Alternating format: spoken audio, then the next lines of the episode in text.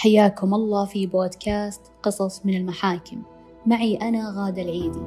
في حياتنا الكثير من القصص التي تستحق أن تذكر وتروى للعظة والعبرة. ومن هذا المنطلق راح أخذكم في هذا البودكاست لأرض المحاكم والقصص التي تدور خلف أسوارها.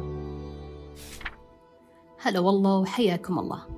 قصتنا اليوم وقضيتنا عن قضية عضل. وقبل ما أبدأ وأقول لكم قصة القضية أبغى أنوه أنه جميع الأسماء المذكورة في هذه القضية هي أسماء مستعارة لا تمت بالواقع بصلة. قصتنا تدور أحداثها في إحدى قرى جنوب السعودية. هذا الله يسلمكم أب اسمه أبو نواف وهو من قبيلة معروفة جدا. عنده بنت وحيدة اسمها سارة وولدين. الكبير اسمه نواف والصغير اسمه عبد الرحمن. أبو نواف في نهاية الستين ومتقاعد. لكن معروف عنه في مدينته أنه شديد وراية ما ينثني ودائما أهل قريته يلبون كلامه ويرجعوا له في أمور حياتهم. يعني يعتبرونه مثل شيخ قبيلتهم. بنته الوحيدة سارة عمرها 29 سنة موظفة في بنك راتبها عالي جدا ومستقرة نفسيا. طبعا سارة الله يعافيها كانت دائما وأبدا تبادر في المساعدة في مصاريف البيت حالها حال إخوانها. وبحكم أن أبوها متقاعد فله راتب تقاعد لكن مع ذلك كانت تصر أنها تشارك في مصاريف البيت. على مر السنوات لاحظت سارة أنه أي خاطب يجيها من جماعتها أو برا العائلة ما يقبل أبوها ويطلع عيوب سخيفة جدا مثل أنه والله هذا صغير هذا ساكن عند أهله هذا يتنقل كثير والأعذار تطول. بيوم من الأيام سارة صادفت موظف بالبنك عندها اسمه أحمد. أحمد صرح برغبته أنه هو يتقدم لها رسميا وأنه يبيها على سنة الله ورسوله. طبعا سارة سألت عن الموظف ويوم تأكدت أنه ما يعيبه شيء. قالت له عندك الإشارة الخضراء الآن ويمديك تتقدم رسميا الأبوي وتروح لبيتنا.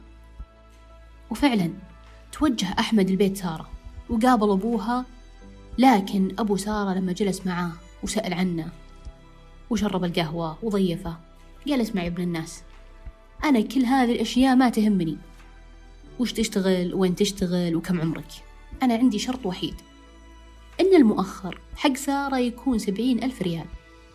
أحمد طبعا مقتدر ماديا ويقدر يوفر سكن ومهر عالي ومؤخر وما ينقص شيء لا أخلاقا ولا دينا. لكن انصدم من شرط الأب المادي. وقال إيش فيه هذا على طول من أول جلسة ومن أول قعدة معاي؟ قال إن مؤخر البنت سبعين ألف.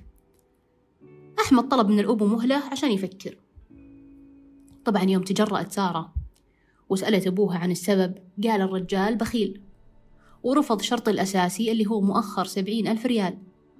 وليه تتزوجين أساسا؟ أنا مقصر معك بشيء. بكرة أنت بتتزوجين وأحمد راح ياخذ راتبك. ومن هالكلام لحد ما قعد ينفرها منه. طبعا سارة حاججت الأب وقالت سمعة الرجال كويسة يبا. ومقتدر. ورفضه لشرطك مو بخل لكنه تنفير.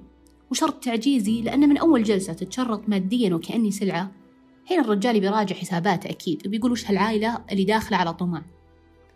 سارة استوعبت أن أبوها ما يبي يزوجها عشان راتبها. وإذا بيزوجها بيكون شرطه الوحيد هو رفع قيمة المؤخر. وحست أنها كبرت بالعمر وتبغى تستقر نفسيا مع شريك حياة يناسبها وكان أحمد هو الشخص المناسب لها من جميع النواحي. يشتغلون في نفس المكان مقتدر ماديا في العمر ما بينهم أي فرق كبير في فارق العمر. والرجال صريح ومخلوق وأجاها من الباب. بعد عدة محاولات من سارة لإقناع أبوها صرح أبو نواف اللي هو أبو سارة بكلامه وقال والله ما زوجك لين تتقاعدين وفلوسك هذه أهلك أولى من أي رجال.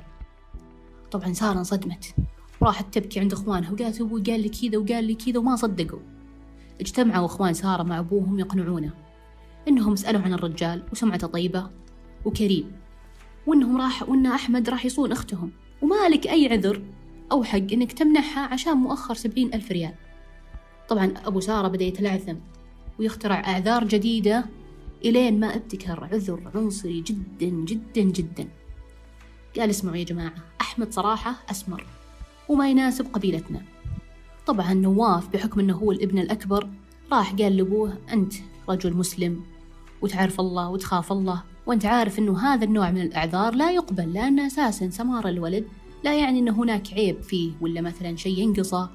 لكن الحمد لله سألنا عنه يصلي يسمي ماديته كويسة يقدر يصون أختنا فعشان إنه هو أسمر أنت ترفضه فهذا عذر غير مقبول تماما لا شرعا ولا عندنا ولا أخلاقنا تسمح لنا بهذا الشيء.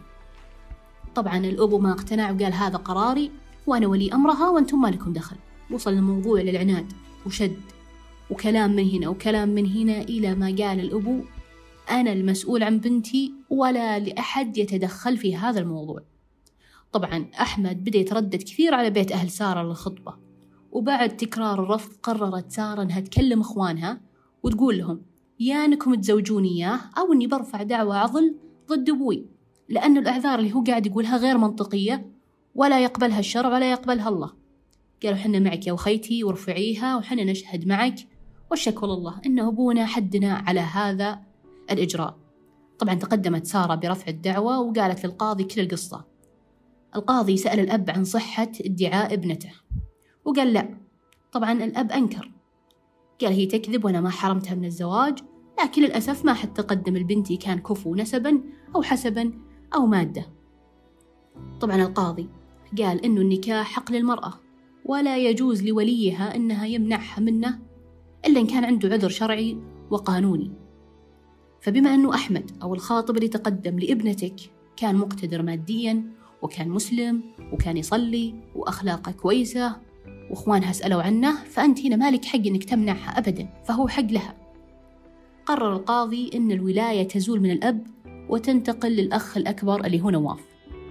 طبعا الحمد لله بعد ما انتقلت. الولاية نواف تقدم أحمد من جديد ووافقوا وتزوجت سارة من أحمد. العبرة من هذه القصة أو البعض ممكن يقول والله هذه القصة كثير تحصل أو مثلا نسمعها في المسلسلات نسمعها في مجالسنا لكنها غير واقعية.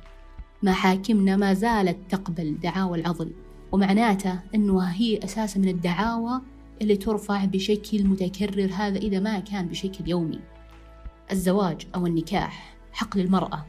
وزي ما أنه ما يحق لأي كائن من كان أنه هو يجبر المرأة على الزواج أيضا ما يحق لأي كائن من كان حتى لو كان ولي أمرها أنه يمنع الفتاة من أنها تتزوج شخص هي رغبت فيه. طالما أنه هذا المتقدم ما يعيب شيء شرعا ولا خلقا ولا دينا. فالشاهد من هذه القصة للأسف أنه بعض من أولياء الأمور يكون رفضه لزواج ابنته. إما لسبب عنصري أو لسبب مادي أو مثلا حاب يستغل راتب بنته.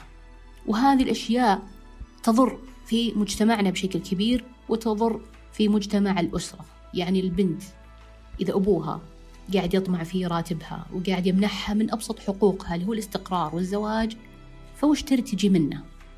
فالحمد لله أنه سارة في هذه القضية ربي وفقها باثنين من إخوانها وقفوا معاها وكانوا لها عون.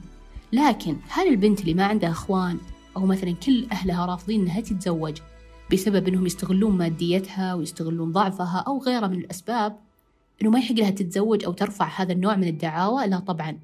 يحق لأي شخص وليها قاعد يمنحها من الزواج بدون أسباب أو لأسباب واهية استغلالا لراتبها استغلالا لوجودها في البيت استغلالا أو مثلا حتى بدون استغلال. يعني بعض الآباء أو أولياء الأمور يرفضون تزويج ابنتهم إلا مثلا لعيال عمها. وطبعا هذا شيء ما يجوز. بما أنه المتقدم هي تبغاه. وهو أساسا ما فيه عيب فخلاص هنا يحق لها أنها هي تتزوج وتختار شريك حياتها. كثير من البنات للأسف ما تعرف هذا الحق لها وتعتقد أنه رضوخها أو استسلامها للأمر الواقع يعد من البر بينما الشرع يرفض هذا الشيء لأن الزواج حق لك. وتقدرين تتزوجين اللي أنت تبينه وتختارين شريك حياتك طالما هو مناسب لك. قصص من المحاكم.